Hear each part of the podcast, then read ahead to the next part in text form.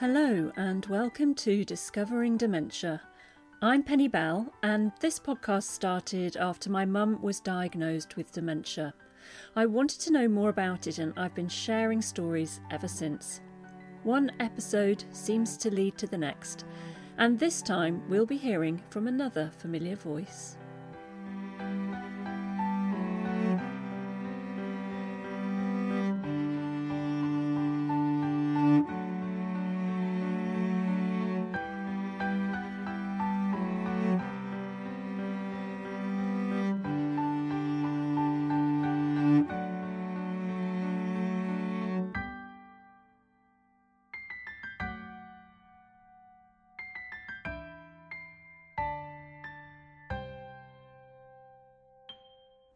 I don't know about you, but what have we done today? 25 miles?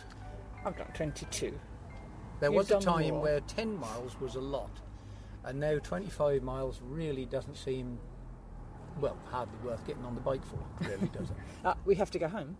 we do, but you know, yeah, but it's, it's just nice to get out, cycle, leave my dementia at home, be myself, and yeah, it's just great. The simplicity of a bike. You might remember Peter Berry from episode 4 of this season of Discovering Dementia. Peter lives with young onset Alzheimer's. He was diagnosed five years ago at the age of 50. He's now raised thousands of pounds for dementia charities by cycling hundreds of miles in his quest to show that life is always worth living. By his side, for many of his adventures, has been his new friend and cycling companion, Deb Bunt. After a chance meeting in a Suffolk bike shop, she's witnessed firsthand Peter's determination and positivity, and it's caused her to reflect on how she views her own life. Now, the pair have written a book, Slow Puncture, about their first year of friendship and cycling together. It's um, it's Wednesday, and it was meant to be sunny, but but it's not. And um, somebody, not me, had the bright idea of cycling 40, 50, maybe 60 miles today. I'm about to leave the house. I think I've talked Peter down into a good compromise um, of 40 miles, um, with the proviso that he makes sure it doesn't rain. I think that's pretty reasonable. See, that can be undone and moved that way a bit. Let me. I don't know if you just hold that for a minute. Which way? Well, that one's right in. You see the same. Well, that one came off the other day, and you had to screw it up. Now, if I move that out a little bit, then that means that your foot will be in a little different place. So hopefully that will be a little bit more Oopsie. comfortable. That. I hope so, because I'm really conscious of a funny sticky outy foot. Yeah, that don't look quite right from behind. Tell me about that first meeting with Peter. it was really a one-off, and it is in the book, so hopefully um, I won't give anything away. I just moved up to the area. I went to the, the cycling shop, just wanting to talk to another human being apart from my husband. And the lady who owned the shop was telling me about this man Peter who has cycled across the country. And I said, yeah, yeah, whatever, or something like that. And she said, oh, but he's got dementia. And I said, oh, well, I need to meet him then. And then he was there. And I was slightly embarrassed, but um, being Peter, he didn't make me feel embarrassed. And that's literally how it began because we live in a small town and you do see the people over and over again if you hang out in the same places. So it was nothing more than I went into the bike shop and Peter was there. And what were your first impressions of him? I thought he looked like, well, I, I, can I do air quotes, like a, a normal guy, about my age, quite fit looking, slim, very eloquent, very articulate, very friendly. I had no idea that he wouldn't have remembered meeting me barely a minute later. And is that what happened? Yeah, it, it was. And again, this is in the book, but um, we, we had a, a small chat in the shop, and he said, you know, if I was new to the area, he could take me out around Suffolk on the bike. And I said, oh, that would be good. Said goodbye, walked round town, saw him again, and he had no recollection that we'd met. But he hid it. But there was that moment in his eyes when I knew he hadn't remembered me. And it, it kind of dawned on me, wow, it was like two minutes ago we were chatting, and now he hasn't got a clue who I am. Did you know much about dementia before meeting Peter? No, I thought it was an old person's illness. Uh, my grandmother had it. I knew nothing about it, other than maybe people had mood changes or became abusive. and that was based on my grandma. I, I knew nothing else. And how did you begin cycling together? There is a small group in Saxmundham where we live uh, that goes out on a Sunday, and I think at that time Peter was still cycling in groups, and we met again then, and then we did our own thing. So it, as his comfort level at cycling in a group diminished, our friendship grew. So we just used to go out together. I realised he was more comfortable with it, and he started to talk to me about stuff, dementia related stuff, and it was easier just with two people as opposed to a, a smaller group.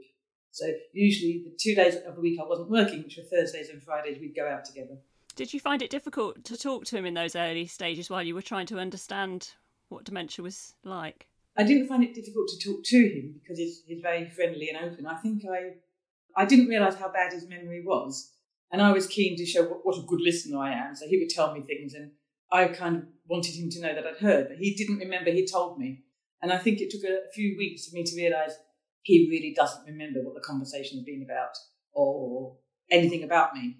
It was a quite a long period to adapt to the fact that his memory was maybe two or three minutes top. And he's quite profound in the things that he says.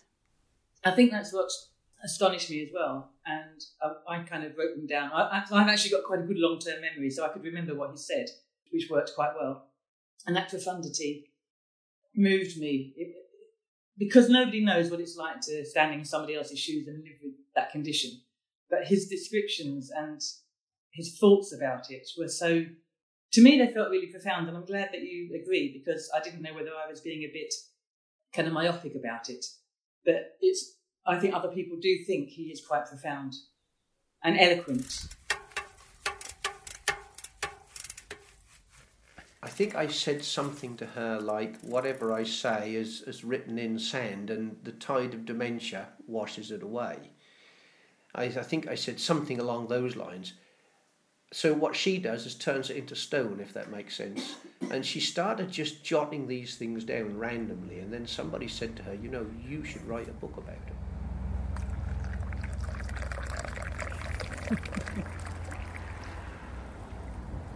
the sound of Earl Grey tea being poured at Wickham Market railway station on one of our many cycle stops. Just, just to clarify what that actually was. I know that stopping along the way for cake seems to be quite a big part of your cycle rides. hmm, I thought I'd hidden that quite well. Uh, yeah, I think generally that's what people who cycle do, although I didn't know that. But with Peter, it was a really good opportunity for him to talk and for me to listen to his stories and and as the friendship grew, he's put a, a little bit more of a brutal honesty about what it's like to live with dementia. So cake, important for me and important for Peter. I would remember what we'd eat and Peter wouldn't. But cake stop, I think, was for Peter to reflect. Yes, he has a way of sort of capturing the moment. Totally. And the tragedy is then he forgets. Sometimes he, he would send me a message when he's feeling a little bit low in the evening of his sort of thoughts and his poetry, and I write them down for him. And I might read them back to him the next day, and he said, God, did I say that? That was pretty good, isn't it? And he has no recollection of what he says, which is staggering. And, and I think people don't realise the full extent of that. Obviously, Teresa does, much more than I do, but he hides it so well that you wouldn't know. We met Teresa in, in the podcast as well. So, Teresa's Peter's wife, and you've spent quite a lot of time with both Peter and Teresa. How does she cope with all the challenges, and how has your friendship helped her?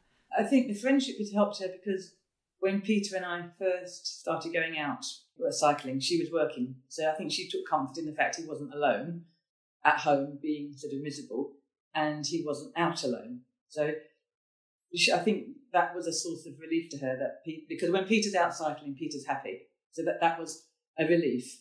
And I think I think it's helped her a little bit in that I, my understanding has grown, so she can maybe share some of her frustrations or fears. But you know, maybe just having somebody else who has a tiny peek around the curtain of what's going on has helped her. Is there something about the cycling that um, and being together and not necessarily talking, but sometimes talking that means Peter feels more comfortable to open up to you? I think so, and I think also being out triggers off memories, which then trigger off other things as well. So I think there's something in that, you know, helmet, sunglasses, puffing and panting, a couple of meters behind him. I'm there, but I'm not there. I think it was a good idea to, to head for Wickham Market because of the loo. What, the station? The station. That's a very well, good yeah, idea. that, that's the best place to go to the loo in Wickham Market. Yes, best place. Yep. Uh, good, good idea. But not that you remember saying that to me. Uh, did I say that? I don't remember that idea, no. You did say that. Do you remember? This is one of the key things, you see. I say these things and don't remember, but you now know and starting to know a little bit about dementia, so you know that I have forgotten that. Does that make sense? It Yes, makes does. sense, and uh, but but you still wing it to most people, yes. and you wing it really well. I do. But you can't wing it with me. No, no, no, no, no. I guess that that has been my ambition in life. I've had two ambitions. One is for Arsenal to win the Champions League, and that's not going to happen, and I can't make that happen. And the other was to be a writer, and that was something I did have control over. And when I started to listen to Peter talking and realised sort of what an enigmatic, forceful character he was, I thought this story has to be captured. And he has said to me that he was scared he was going to forget things that he had done and who he was. So it felt like a good opportunity to fulfil my ambition and to help him. The thing about Peter, if you say "shall we," he would go "yep." So he he was well up for it. But we didn't know what shape the book would take. I didn't didn't think a biography would be a huge interest. And then it came to me that maybe just the first year of our friendship, so much had happened. That's how I would write the book and intersperse it with elements about Peter's memories and Peter's descriptions of dementia. I think the process of writing Peter's book was I'd done a lot of blogging on his um, Facebook page, and the things I'd already written and the things I wanted to write, and I just sort of married the two up and tried to put it in chronological order. So a lot of what I'd put in the book I had kind of already written, but I, I tweaked a bit for the book. Then it just did evolve. I think it's true what people say. It takes on a life of its own, and it just took me in a direction. And it was a story you wanted to tell. Yeah, I, definitely a story I wanted to, to tell. Um, it's Peter's dementia through my eyes and how Peter's dementia has changed my perception of life. But I feel so deeply it's a story that needs to be told, not just for Peter, but for other people living with the condition. I haven't actually read it, and I think the bizarre thing is I will never get to read it because I I can read to a point, but I can't absorb the information. So if I start to read something in one of my cycling magazines, by the time I've got down about four lines, I've forgotten what was above that. So I know the book's about me and I know it's through her eyes, but the actual contents I don't know and I shall never know. Even if I buy it, I shall never be able to to read it. And I think it's very strange for her to know that that's the case, that everybody will read it who buys it. The only person who won't read it is about the very person it's about. So it's quite a bizarre concept, really. How does that make you feel? Um, I think it, in a strange way, it makes it feel as though it's about somebody else and not me. Um, I think it saddens me a little bit as well, but then it also helps me to know that whatever is in that book might help somebody else. So let's just say that, I don't know, 8,000 people read it and it saved one person from doing something silly, thinking, well, this guy is just an ordinary guy and he did it, so I can, then, then it's, it, it, it's a great thing. But it's just there as, as, as a legacy as well. It's just something, you know, rather than, yeah, it, it's, it's just something set in stone, something that's there forever.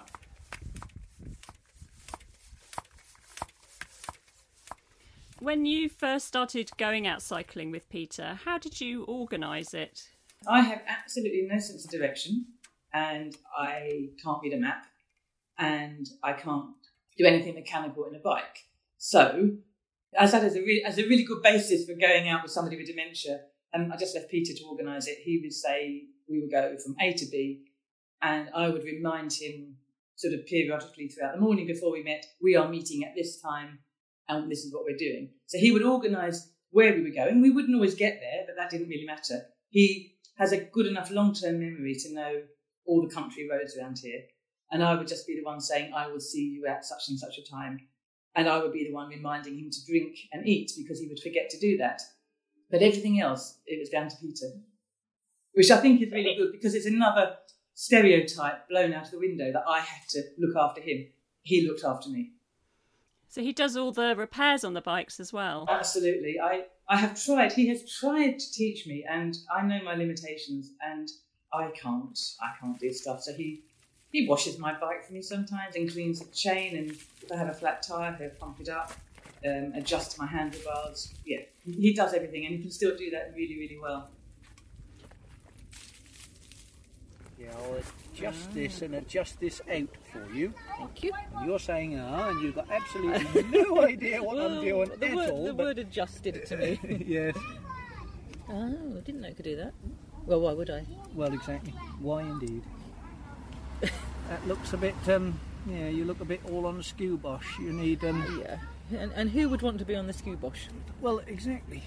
Admit. I've had a lot of practice at being scuboshed. Mm, you're not very level. Because you have had a broken shoulder. I have. I was wondering when you were going to bring that up. but you don't hear me Right. moaning about it. Oh, And you've had your own injury to deal with, haven't you? Because you had an accident that affected your shoulder at one point. It still does. And I came off my bike a couple of years, well, almost two years ago, and I broke my shoulder, and it's sort of sticking through my, the bone is sticking through here. It never, it never united. And I do have backache and I do have neck ache, but I don't have dementia. So I think I'm very fortunate that I can still cycle with a broken shoulder and remember what I do. But it, it has become a running joke really between Peter and me. And, and most of the people around here know my shoulder. And I think as I said in the book, that helped me focus a bit on my injury. I kept showing people, look, I've got a broken shoulder.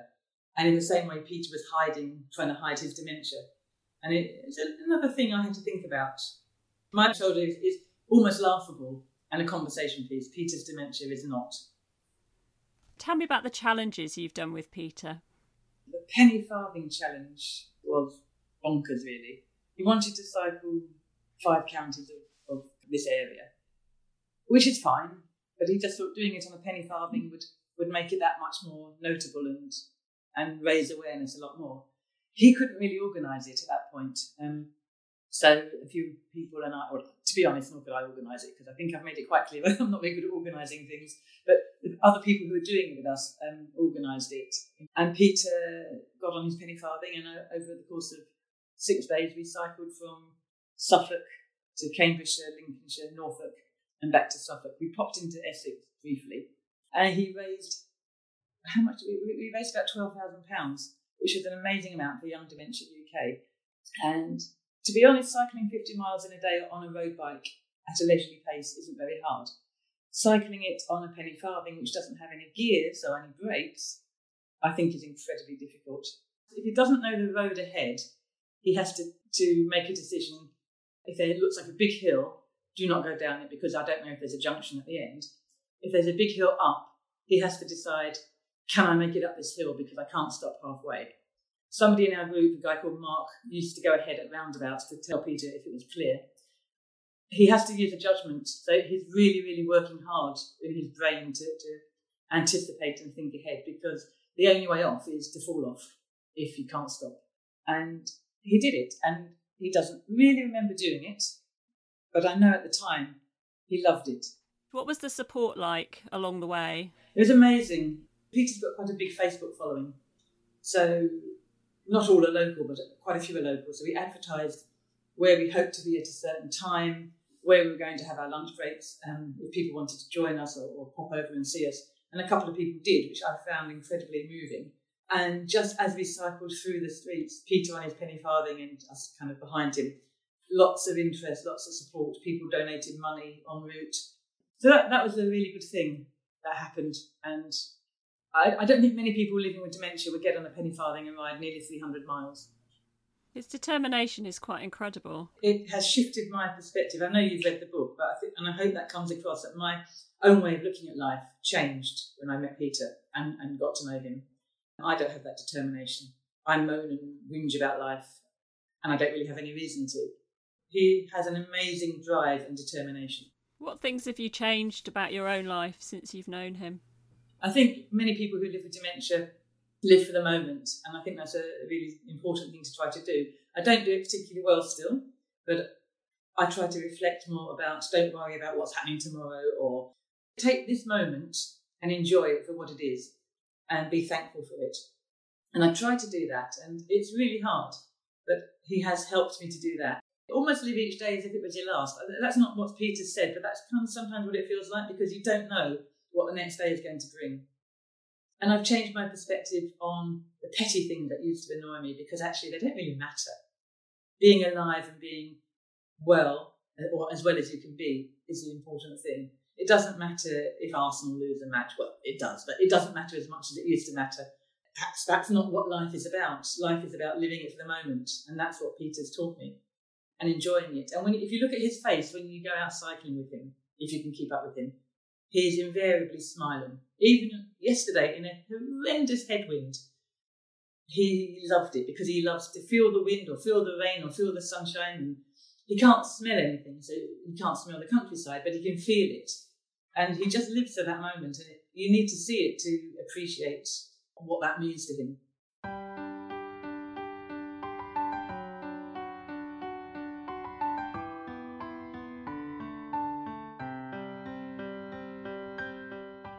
You've been listening to Discovering Dementia. Thank you to Deb Bunt and Peter Berry. Their book, Slow Puncture, published by the Book Guild, is available in all good bookshops and you can find it on Amazon too. If you want to know more about Peter, his Facebook page is called Peter Berry Living with Alzheimer's, and you'll find a link to his website and social media from there. Discovering Dementia was produced and presented by Penny Bell with original music by Leila Mitwally.